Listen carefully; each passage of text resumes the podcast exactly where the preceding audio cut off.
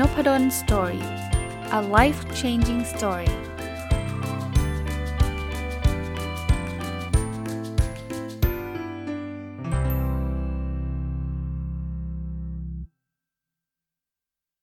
สวัสดีครับ ยินดีต้อนรับเข้าสู่นพดล story podcast นะครับ วันนี้มาต่อจากวันที่แล้วนะ ผมรีวิวหนังสือชื่อว่าแค่โอบกอดตัวเองให้เป็นนะครับ ของคุณคิดมากนะครับ ก็ ต้องบอกว่าเป็นแฟนคลับ แล้วก็ติดตามผลงานคุณคิดมากมานานพอสมควรแล้วนะครับ แล้วก็เมื่อวานก็รีวิวข้อคิดที่ได้จากหนังสือเล่มนี้ไปน่าจะสักประมาณครึ่งเล่มนะครับ วันนี้น่าจะจบนะครับ มาเริ่มต้นมามาเริ่มต่อกันเลยนะ เดี๋ยวเดี๋ยวมันจะยาวเกินไป เพราะว่าในในข้อคิดบางทีสั้นๆเนี่ยมันมีผมมีจะเรียกว่าอะไรมีประสบการณ์มีเรื่องเล่าหรือว่าอะไรต่างๆ มันเพิ่มเติมมาด้วยนะอะมาดูต่อครับ อันนี้คุณคิดมากเขียนว่าไม่ว่าจะเจอกับอะไร เราต้องเป็นคนกำหนดเสมอว่าจะให้เรื่องนั้นเป็นเรื่องเล็กหรือเรื่องใหญ่ในชีวิตเรา ผมผมชอบคำแนะนำนี้มากเลย คือเอางี้ลองลองไปใช้ดูนะ สมมุติว่าเจออะไรสักอย่างหนึ่งหหัวหน้าว่าอะไรสมมตินะหัวหน้าว่าปุ๊บถามตัวเองเลย จะเอาเอาเรื่องเล็กหรือเรื่องใหญ่อ่าคือถ้าเรื่องใหญ่นี่อาจจะแบบว่าโอ้โหสวนเลย เอาให้มันมันมันแบบเต็มที่เลย แต่ถ้าเป็นเรื่องเล็กเนี่ยเราอาจจะหาวิธีการที่ดีกว่านั้นก็ได้นะหรือหรือบางบางเรื่องมันไม่ได้เป็นประเด็นอะไรมากก็ปล่อยผ่านไปบ้างก็ได้ ผมไม่ได้บอกว่าต้องปล่อยผ่านทุกเรื่องนะคือถามตัวเองว่าเรื่องเนี้ยจะให้มันเป็นเรื่องเล็กหรือเรื่องใหญ่ คือถ้าเกิดเราชีวิตเราพูดต่อยนิดนึงชีวิตเราเนี่ยถ้าเกิดทำทุกอย่างเป็นเรื่องใหญ่หมดนะชีวิตก็เครียดเอาง่าย ๆ แบบนั้นนะครับปล่อยเป็นเรื่องเล็กบ้าง แต่ว่ามันก็คงไม่ใช่เรื่องเล็กทุกเรื่องอะ่ะผมเข้าใจนะบางอย่างมันก็จำเป็นที่ต้องให้ความสำคัญบางอย่างจำเป็นที่ต้อง คอยอพิจารณาดูดีๆ ก็ก็ถามตัวเองก่อนฮะเวลามันมีเรื่องอะไรเข้ามาบอกอันนี้จะเป็นเรื่องเล็กหรือเรื่องใหญ่นะครับอ่าอีกอันนึงครับที่จะเรียกว่าเป็นข้อคิดก็ไม่เชิงนะ แต่ว่ามันมีมุมที่อยากจะแชร์ คือคุณคิดมากเขียนว่า เธอเคยรออะไรหรือรอใครนานๆไหม คือคือจริงๆไม่ใช่ข้อคิดเป็นเหมือนคำถาม แต่ผมว่าคำถามนี้ทำให้ผมได้คิดนะ แล้วผมมองมองแบบนี้ด้วยนะว่า โลกปัจจุบันของเราเนี่ย มันทำให้การรอคอยเราเนี่ยจะเรียกว่าอะไรนะความอดทนในการรอคอยเราลดลง นี่ไม่ได้ว่าเด็กรุ่นใหม่ เด็กรุ่นเก่าอะไรนะ ตัวเราเองนี่แหละ ตัวผมเองนี่แหละแต่ก่อนเนี่ยเรารออะไรนานๆเนี่ยเราไม่ได้รู้สึกมากนัก เพราะว่ามันเหมือนเป็นนอมของสังคมว่าเฮ้ยมันไม่ได้เร็วแบบนี้ แต่ว่าด้วยโลกปัจจุบันเนี่ยทุกอย่างมันทำให้เราเร็วมากเลยอะเอาเอาจะเอาอะไรดีอะสมมติผมยกตัวอย่างเขียนหนังสือแล้วกัน ถ้าเป็นแต่ก่อนเนี่ยไม่มี Facebook ไม่มีอะไรเนี่ยเราทดสอบว่าไอ้บทความที่เราเขียนเนี่ยเจ๋งไม่เจ๋งเนี่ยแทบจะไม่ได้เลยนะ ยกเว้นว่าเราจะออกมาเป็นหนังสือเป็นเล่ม แล้วก็ดูซิว่ามันขายดีหรือเปล่าใช่ปะ่ะอันนั้นนะหนทางเดียวเลยต้องรอเป็นปีๆเลยอะหรืออาจจะไม่ถึงปีก็ก็เป็นหลายเดือนแหละกว่าจะออกหนังสือสักเล่มหนึ่งใช่ไหมอันนี้สมมุติว่ามีสิทธิ์ได้ออกด้วยนะ เพราะว่าแต่ก่อนจะออกหนังสือก็คงไม่ใช่ง่าย ๆ ด้วย แต่เดี๋ยวนี้ครับอยากรู้เลยครับว่าแนวคิดนี้เนี่ยคนสนหรือเปล่าเนี่ยโพสต์ไปตอนเช้าอีกชั่วโมงหนึ่งก็รู้แล้ว ดูจากกระแสดูจากคนติดตามคนไลค์คนแชร์รู้เลยฮะว่าโพสต์นี้คนชอบโพสต์นี้คนไม่ชอบ ผมทำอยู่ปัจจุบันเนี่ยที่ผมทำไอ้40 วัน 40 บทความของผมเนี่ยรู้เลยฮะบางวันเนี่ยลิชก็ไม่ได้เยอะแยะอะไรนะครับ เทียบกับคนที่เขาเขาแบบเก่งๆ มีแฟนเพจตามเป็นแสนเป็นล้านเนี่ยอาจจะน้อยนะครับ แต่ว่าสำหรับผมเนี่ยถือว่าเยอะเลย บอกว่าริชมัน สามสี่แสนอย่างเงี้ย เฮ้ยโหบทความนี้คนชอบ พอมาอีกวันหนึ่งโพสต์บทความตั้งใจเขียนเหมือนเมื่อวานเป๊ะเลย 2,000 3,000 rich ก็รู้สึกว่าเอออันนี้คนยังไม่ค่อยโดนเนาะอารมณ์แบบนี้ผมก็เลยพูดว่าการรอคอยของคนเนี่ยเดี๋ยวนี้มันมันสั้นลงนะเดี๋ยวนี้เราต้องการอะไรที่เร็วขึ้น ก็ถ้าเราเป็นผู้ใหญ่นะ เราเห็นเด็กที่บอกว่าเด็กรุ่นหลังไม่รู้จักรอเนี่ยก็ต้องเข้าใจเขาด้วยนะ เพราะว่าตัวเราเราก็เป็นนะ ตัวเราก็รู้สึกว่า บางทีรอนิดนึงก็อึดอัดเหมือนกันนะ เพราะว่าโลกมันเปลี่ยนไปจริง ๆ อะข้อนี้ครับ หากเราไม่ใช้ชีวิตของเราอย่างที่เราควรจะใช้ ก็คงเต็มไปด้วยคำว่าเสียดาย ข้อนี้ผมว่าใครอ่านหนังสือแนว how to แนวพัฒนาตัวเองเนี่ยนะ จะต้องได้ยินคำนี้บ่อยๆ ว่าคนอายุเยอะๆเนี่ยเวลาเขาย้อนกลับมาเนี่ยเขาจะเสียดายสิ่งที่เขาไม่ได้ทำมากกว่าเสียดายสิ่งที่เขาทาไปแล้ว เพราะว่าอาจารย์นัทวุฒิเผ่าทวีก็เคยพูดเรื่องนี้ เพราะว่าไอ้ที่เราไม่ได้ทำอะเราเราจะมีอะไรที่ติดอยู่ในใจเสมอว่าถ้าทำอย่างนั้นมันน่าจะเกิดอันนี้เกิดอันนั้น แต่ไอ้ที่เราทำไปแล้วมันทำไปแล้วไงมันไม่มีอะไรที่ค้างคาใจไงเพราะฉะนั้นเนี่ยเรากลับมาตอนนี้ไม่ว่าท่านจะอายุเท่าไหร่นะครับ อะไรที่ท่านคิดว่าอยากจะทำลองพยายามหาทางทำสิ่งนั้น แล้วในอนาคตเนี่ยโอกาสที่เราจะเสียใจหรือเสียดายกับการทำสิ่งนั้นเนี่ยมันจะน้อยกว่าการที่เราอยากทำมากๆ แต่เราไม่ได้ทำนะครับอะบทนี้คุณคิดคุณคิดมากเนี่ยเขียนเรื่องตอนเช้าว่าตอนเช้าทำอะไรบ้างนะแล้วจริงๆแล้วมีข้อคิดบอกว่าถึงอย่างไรยามเช้าก็ทำหน้าที่ของมันเสมอ คือจริงๆ ตอนเช้าเนี่ยมันเป็นตัวเซตโทน อารมณ์ของวันนั้นก็ว่าได้นะ สังเกตไหมถ้าเช้าตื่นมาง่วง ไม่มีแรงไม่มีพลังวันนั้นจะไม่มีพลังทั้งวันเนี่ยแต่ถ้าเช้าวันไหนตื่นมาด้วยความสดชื่น กระปี้กระเป๋า เราจะมีแรงทั้งวันเลย เราจะเป็นวันที่ productive วันที่เรามีความสุข เช้าวันไหนตื่นมาทะเลาะกับคนอื่น เราจะหงุดหงิดทั้งวันเลย แต่ถ้าเช้าวันไหนตื่นมาด้วยความแจ่มใสพูดคุยด้วยอารมณ์ที่ดี เราจะอารมณ์ดีทั้งวัน ส่วนตัวผมนะอันนี้ผมเพิ่มเติมให้เพราะนั้นเนี่ยตอนเช้าเป็นเวลาที่ มีคุณค่ามากครับ อย่าไปสเปนไทม์กับพวกเรื่องดราม่าเรื่องที่ทำให้เราหงุดหงิด ถ้าหลบได้หลบ ถ้าเลี่ยงได้เลี่ยง ตอนเช้าจะไม่ใช่เวลาที่แบบโอ้โห เข้าไปพันทิปไปแบบซัดกับคนอื่นออนไลน์อะไรเงี้ยไม่ไม่ไม่ไม่ส่วนตัวนะ ไม่คิดว่าเป็นกิจกรรมที่ดี นั่งสมาธิอ่านหนังสือทำจิตใจให้สบาย เท่าที่เราพอจะมีเวลานะครับ เพราะนั้นช่วงเช้าเนี่ย มันเป็นช่วงที่สำคัญนะครับ จริงๆ มันก็สำคัญทั้งวันแหละ แต่ว่าช่วงเช้ามันเหมือนเป็นตัวเซตโทนของของอารมณ์หรือของความคิดของเรานะ แล้วอีกอย่างหนึ่งนะตอนเช้าเนี่ยเป็นช่วงที่เราสดใส สมองมันจะปลอดโปร่งครับ สมองมันจะคิดอะไรที่เฉียบคมได้ได้ดี เพราะนั้นเนี่ยตอนเช้าถ้าถ้าจะทำงานผมจะทำงานยากๆที่เขามาจากหนังสือ Eat That Frog อะที่บอกว่าช่วงเช้าเนี่ยเอางานยากๆมาทำเพราะว่าเรามีพลังเยอะ คนทั่วไปก่อนนะครับ บางคนบอกตอนเช้าง่วงมันมีคนหลายประเภทนะหลายแบบ แต่ว่าคนทั่วไปในตอนเช้าจะพลังจะเยอะ ถ้าช่วงเย็นๆเอางานที่อาจจะยังไม่ได้ต้องใช้แบบพลังเยอะมากเนี่ย ผมอัดพอดแคสต์เนี่ยผมอัดช่วงเย็นนะ เพราะว่านี่ตอนนี้เกือบสามทุ่มแล้ว เพราะว่าอะไร เพราะว่าอัดพอดแคสต์เนี่ยเป็นสิ่งที่ผม enjoy แล้วไม่ได้ไม่ต้องใช้แบบพลังกายพลังใจ เต็มที่ในการคิดเหมือนไม่เหมือนทำวิจัยไม่เหมือนอ่านภาษาอังกฤษคนละแบบกัน ผมชอบผม enjoy อ่าทำช่วงเย็นอะมาดูข้อคิดถัดไปฮะคุณคิดมากเขียนบอกว่า ฉันพบว่าการที่เราเริ่มต้นชีวิตจากการจากอะไรที่ดูเล็กน้อย มันทำให้เราสามารถก้าวไปสู่สิ่งอื่น ๆ ที่สำคัญและยิ่งใหญ่มากขึ้นได้ อันนี้ก็ชอบอีกเหมือนกันนะครับ ถ้าเป็นคนอ่านหนังสืออยู่เยอะ ๆ เนี่ยจะได้ยิน ประมาณนี้เพราะว่า think big แบบ start small นะครับ ก็คือเวลาคิดคิดใหญ่ได้นะ เราอยากประสบความสำเร็จนู่นนี่นั่น แต่มันเริ่มจากกิจกรรมเล็ก ๆ ที่เราเริ่มนี่แหละ คือคุณอย่าไปคิดใหญ่แล้วก็โหยมันจะไม่ได้ทำสักทีครับ เริ่มจากเล็กๆนะครับ ถ้าเราอยากจะเป็นศาสตราจารย์นะ วันนี้เอาแค่เริ่มเขียนบทแรกของงานวิจัย หรือถ้าบทแรกงานวิจัยดูยิ่งใหญ่มาก วันนี้ขอแค่หน้าแรกของงานวิจัย มันจะค่อยๆ จะไอสิ่งเล็กๆเนี่ยมันจะค่อยสะสมครับแล้วเดี๋ยวมันจะเป็นเป็นความสำเร็จที่มันใหญ่ขึ้นใหญ่ขึ้นใหญ่ขึ้นเองครับเอ่อถ้าอยากรวยเนาะวันนี้ลองหาเงินให้ได้สัก 50 บาทอะร้อยบาท แน่นอนมันยังไม่รวยวันเดียวหรอกครับ แล้วบางคนบอกโอ้โหร้อยบาทแล้วแล้วจะอีกกี่กี่ร้อยปีกว่าจะรวยอะมันยังไม่ได้รอยทุกวันหรอกครับ แต่วันนี้สตาร์ทสมอล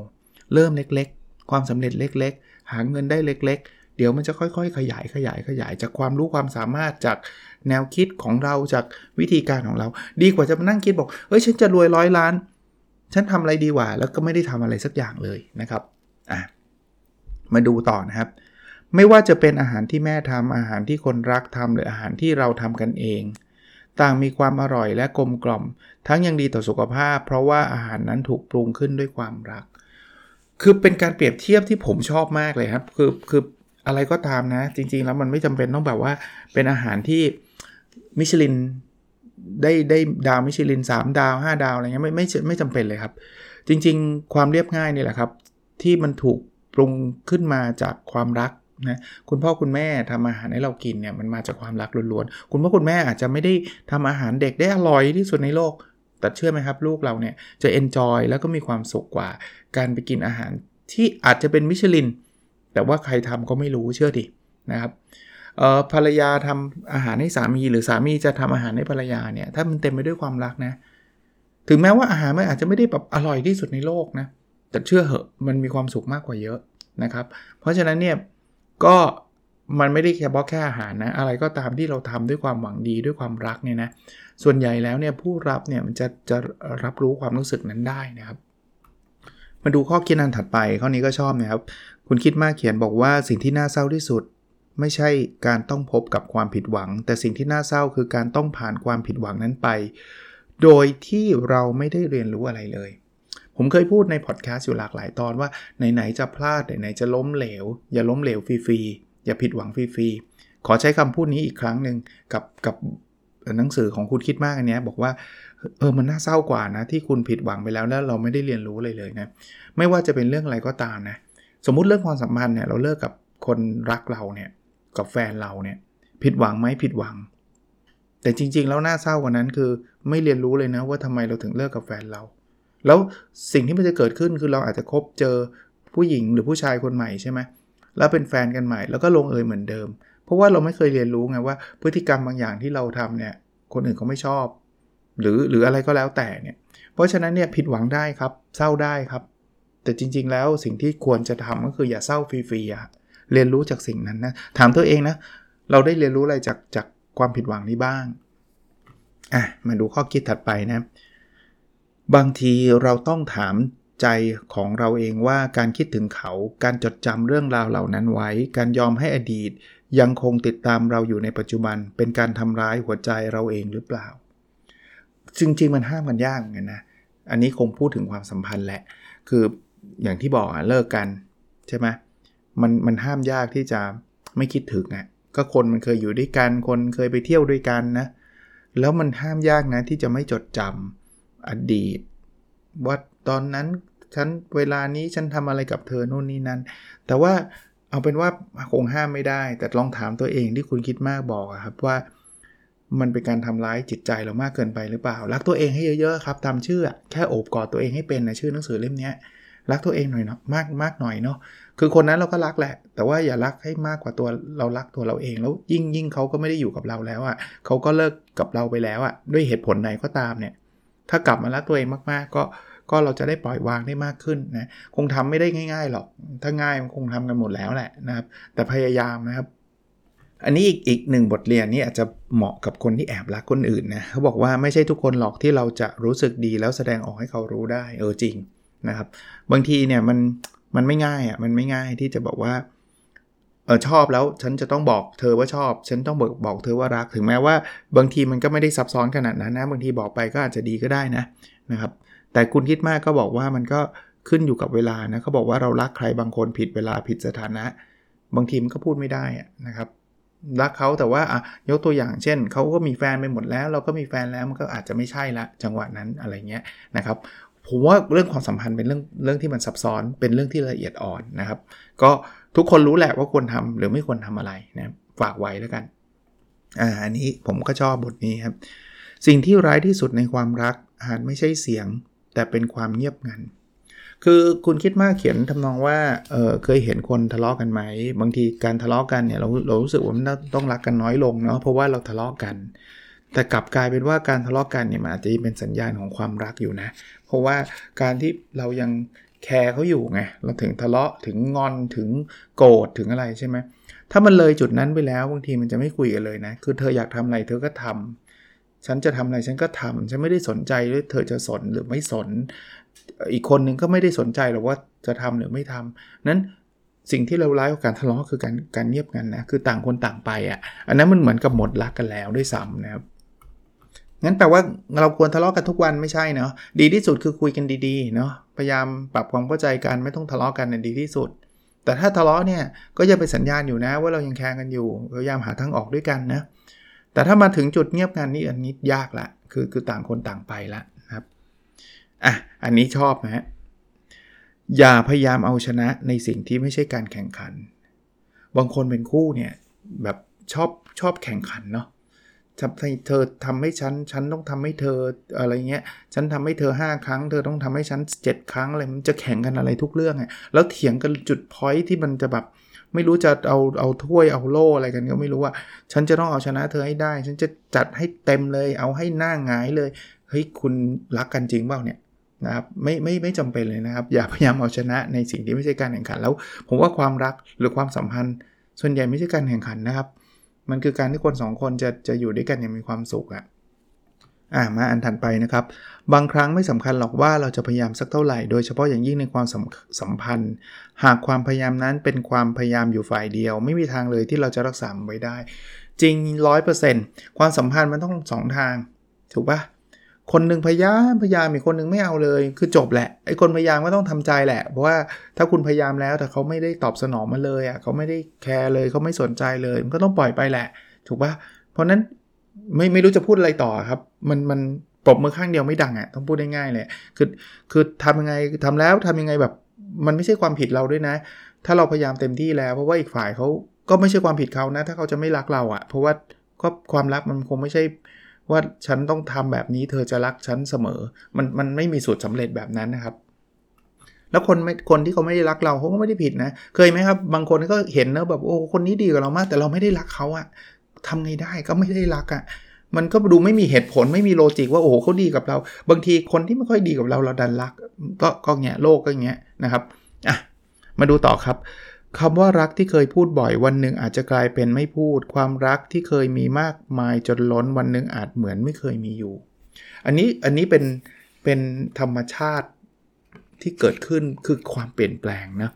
คือไม่ได้แปลว่าทุกคู่เนี่ยรักกันแล้วจะเดี๋ยวต่อต่อไปจะต้องจืดจางเสมอไม่ใช่ไม่จริง อันนี้ผมยืนยันว่าไม่จริง แต่ว่ามันมีเคสที่มันเคยรักแล้วไม่รักเป็นเรื่องปกติ เคยแบบโอ้ยแบบไม่เห็นหน้า 10 นาที แบบไม่ไหวแล้วฉันคิดถึงเธอ แล้วต่อไปเฉยๆเลย ผมว่าโลกโลกเปลี่ยนแปลงคนเราก็เปลี่ยนแปลง แล้วไม่ได้คนเดียวนะ ทั้งสองคนนะ่ะเปลี่ยนแปลง เพียงแต่ว่าเราไม่ได้บอกว่า งั้นแปลว่าฉันไม่ต้องแคร์เธอเลยไม่ใช่นะครับ แต่อย่าอย่าเพิ่งไป คาดหวังว่าทุกอย่างมันจะเหมือนเดิม 100%มันมันไม่มีทางเหมือนเดิม 100%บางคนอาจจะรักกันมากขึ้นเรื่อย ๆ แต่ว่าไอ้รักแบบประเภทที่แบบหวือหวาแบบโอ้โหไม่เจอหน้าแล้วฉันทนไม่ได้เลยมันอาจจะหายไป แต่ว่ามันก็จะเป็นความรักที่มันลึกซึ้ง ความรักที่มันแบบรู้สึกว่าเขาเป็นส่วนหนึ่งของชีวิตเรา อารมณ์จะเป็นแบบนั้นมากกว่านะครับ เพราะฉะนั้นแต่ละคู่จะมีมีมีมีการเปลี่ยนแปลงที่ไม่เหมือนกัน อะอันถัดมานะครับ เมื่อไรก็ตามที่เกิดร่องรอยของความเจ็บปวดในความสัมพันธ์แม้จะจางลง แต่ไม่มีทางที่มันจะหายไป ปกติครับ ไม่มีใครลืมแฟนเก่าหรอกใช่ปะคือคือพูดแบบนี้บางคนบอกเอาละหาเรื่องให้ผมละอะไรเงี้ยไม่หรอกก็มันจะลืมได้ไงอะ่ะ เพราะว่ามันเป็นความสัมพันธ์ถูกปะที่มันมันมันต้องมันไม่ว่าจะจบลงแบบไหนก็ตามเนาะอาจจะดีอาจจะไม่ดีหรือ whatever นะแต่ว่ามันไม่มีทางหายไปร้อยเปอร์เซ็นต์เนี่ย มันไม่ใช่เรื่องความสัมพันธ์หรอกเรื่องอื่น ๆ ด้วยที่มันประทับใจเราอะที่มันเคยอยู่ในความทรงจำเราอะใช่ปะเรื่องเรียนคุณเคยลืมโรงเรียนเหรอยกเว้นว่าแบบอายุเยอะๆแล้วคุณแบบแบบตามวัยแล้วอันนั้นอีกเรื่องหนึ่งนะแต่คุณไม่ลืมหรอกว่าคุณเรียนมาจบที่ไหนมาถูกไหมคุณทำงานที่ไหนมาคุณไม่ลืมหรอกนะเพราะนั้นเนี่ยความรักความสัมพันธ์มันก็เป็นแบบเดียวกัน ก็อย่างอย่างที่บอกถ้ามันไม่ได้ไม่สบายเป็นอัลไซเมอร์หรืออะไรเงี้ยก็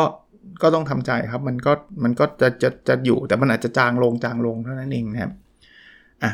หากเรายังรักตัวเองไม่มากพอ ยังเห็นคุณค่าตัวเองไม่มากพอ มันก็คงยากที่เราจะพบเจอใครมารักเราด้วยใจที่มั่นคงจริง ๆ ผมผมชอบประโยคนี้มาก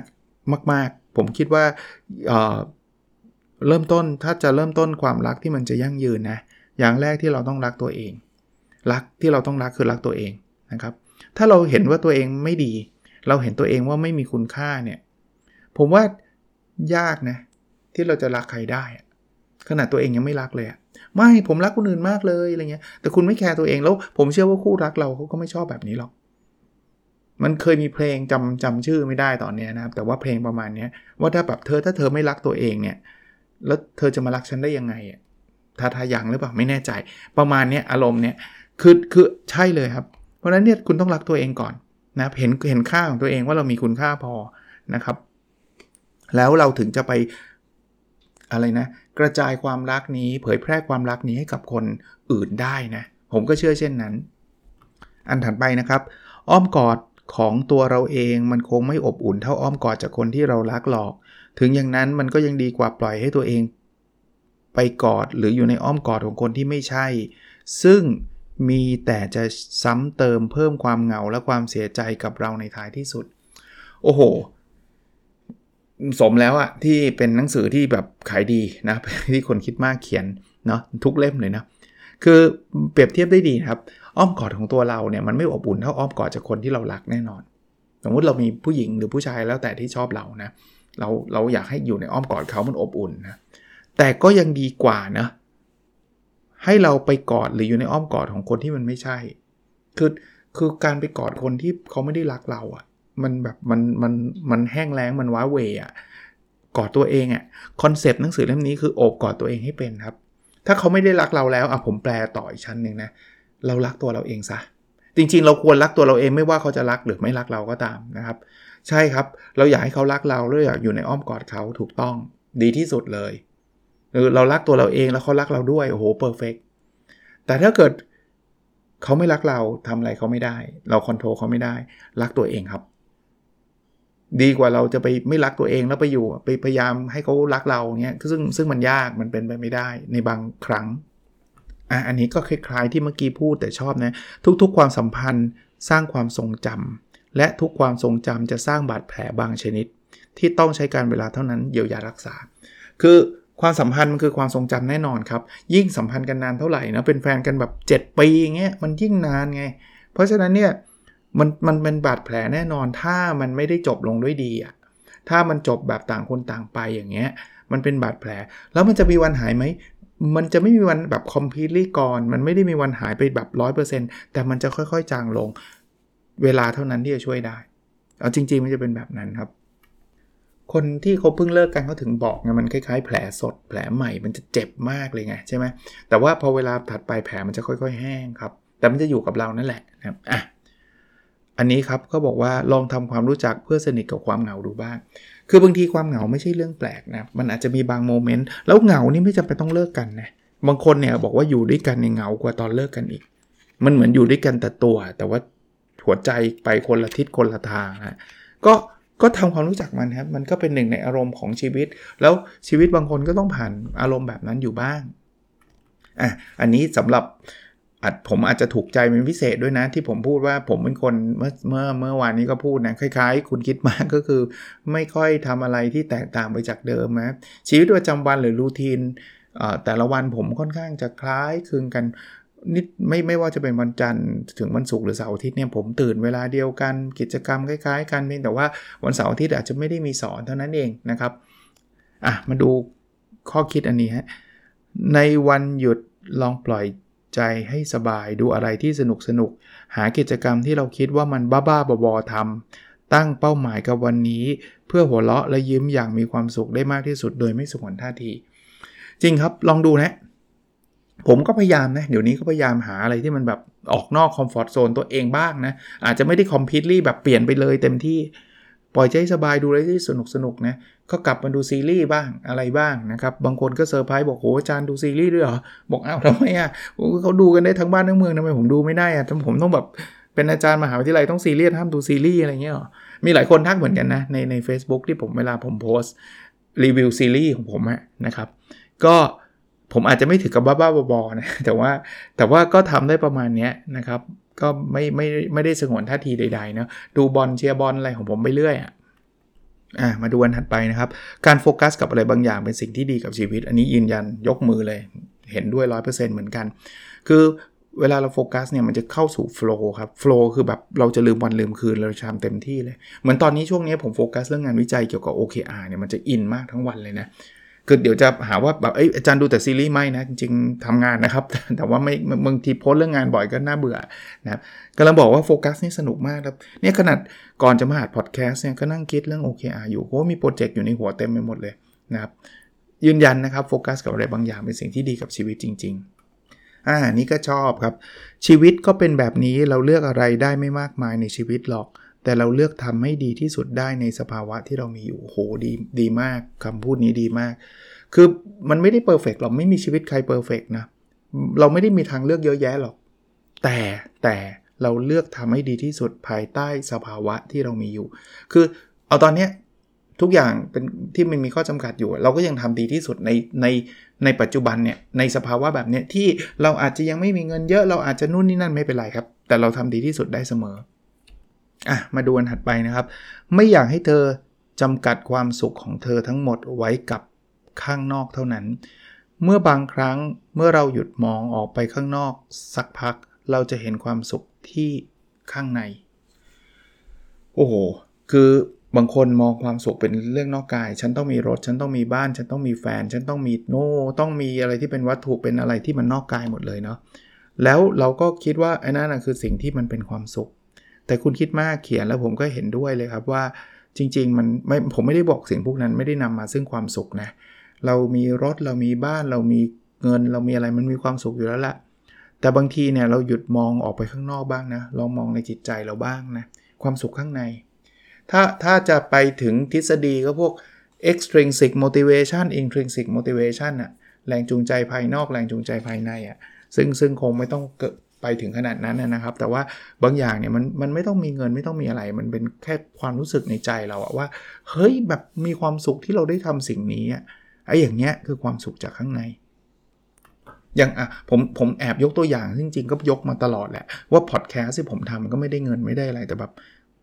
โคตรมันเนี่ยพูดแบบบางคนบอกพูดไม่สุภาพ แต่ว่าพูดจริงนะสนุกจริงนะครับ นั่งทำทั้งทั้งที่เอาเอาสารภาพแล้วตอนนี้ง่วงเลยนะเนี่ยง่วงนะ แต่ยังสนุกอยู่นะนะครับแปลกไหมง่วงไม่น่าเพราะมาพร้อมกับความสนุก ความรู้สึกดีอะที่เราได้เขียนได้ทำอย่างอย่างหนังสือคุณคิดมากเนี่ยต้องให้ให้เครดิตนะคุณคิดมากเขียนดีอยู่แล้ว แต่ว่าเมื่อวานรีวิวไปตอนหนึ่งก็มีคนเขียนมาชมเต็มเลย บอกว่า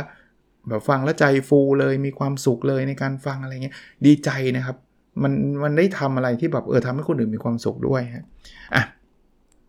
ชีวิตของคนเราควรมีความหวัง แต่อย่าคาดหวังมากจนเกินไปทำแต่ละวันแต่ละก้าวและแต่ละนาทีอย่างมีความสุขโอ้โหใช่อีกเหมือนกัน คือไม่มีความหวังเลยไม่ดีนะ มันจะเบื่อเลยนะ ว่าวันนี้แบบฉันไม่มีหวังอะไรแล้วอะไรเงี้ยเบื่อเลยนะ แต่ก็อย่าหวังว่าโหชีวิตฉันจะต้องเพอร์เฟกคือทุกอย่างเลยนะ จริง ๆ ทุกเรื่องเลยแหละมันมากไปก็ไม่ดีครับ น้อยไปก็ไม่ดีครับ หาจุด ถ้าใช้ภาษาอังกฤษคือจุดออพติมัมให้เจอออพติมัมคือจุดที่กำลังพอดีสำหรับเรา ไม่มีใครบอกได้หรอกครับว่าหวังขนาดไหนเอากี่เปอร์เซ็นต์ละอาจารย์มันบอกไม่ได้ แต่ละคนไม่เหมือนกันแล้วแต่ละเรื่องมันก็ไม่เหมือนกันอีกนะครับ แต่อย่าเป็นร้อยหรืออย่าเป็นศูนย์นะครับ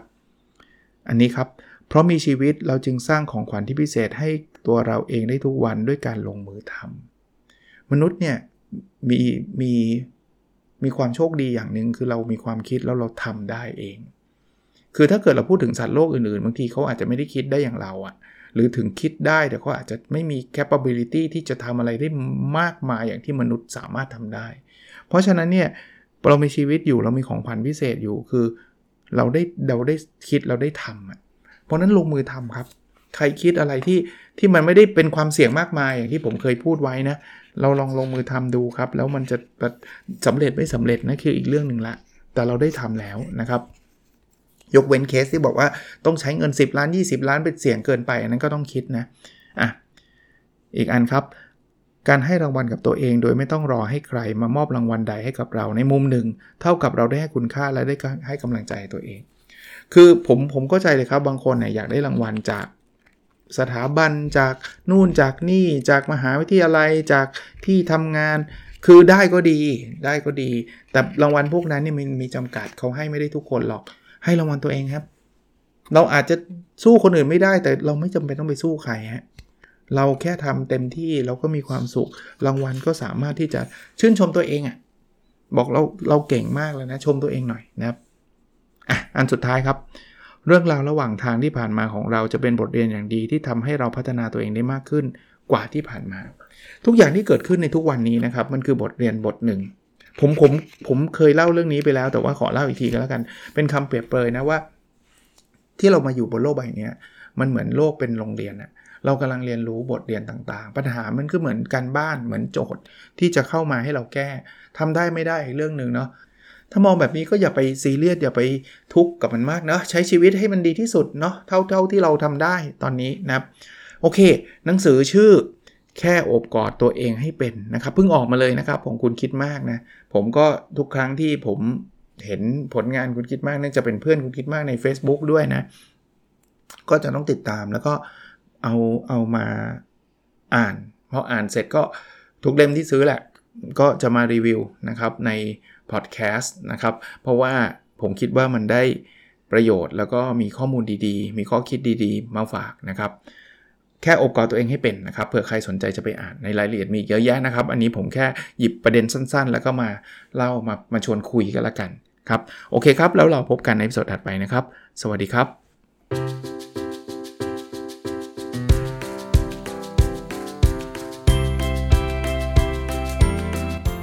n o p a d o n Story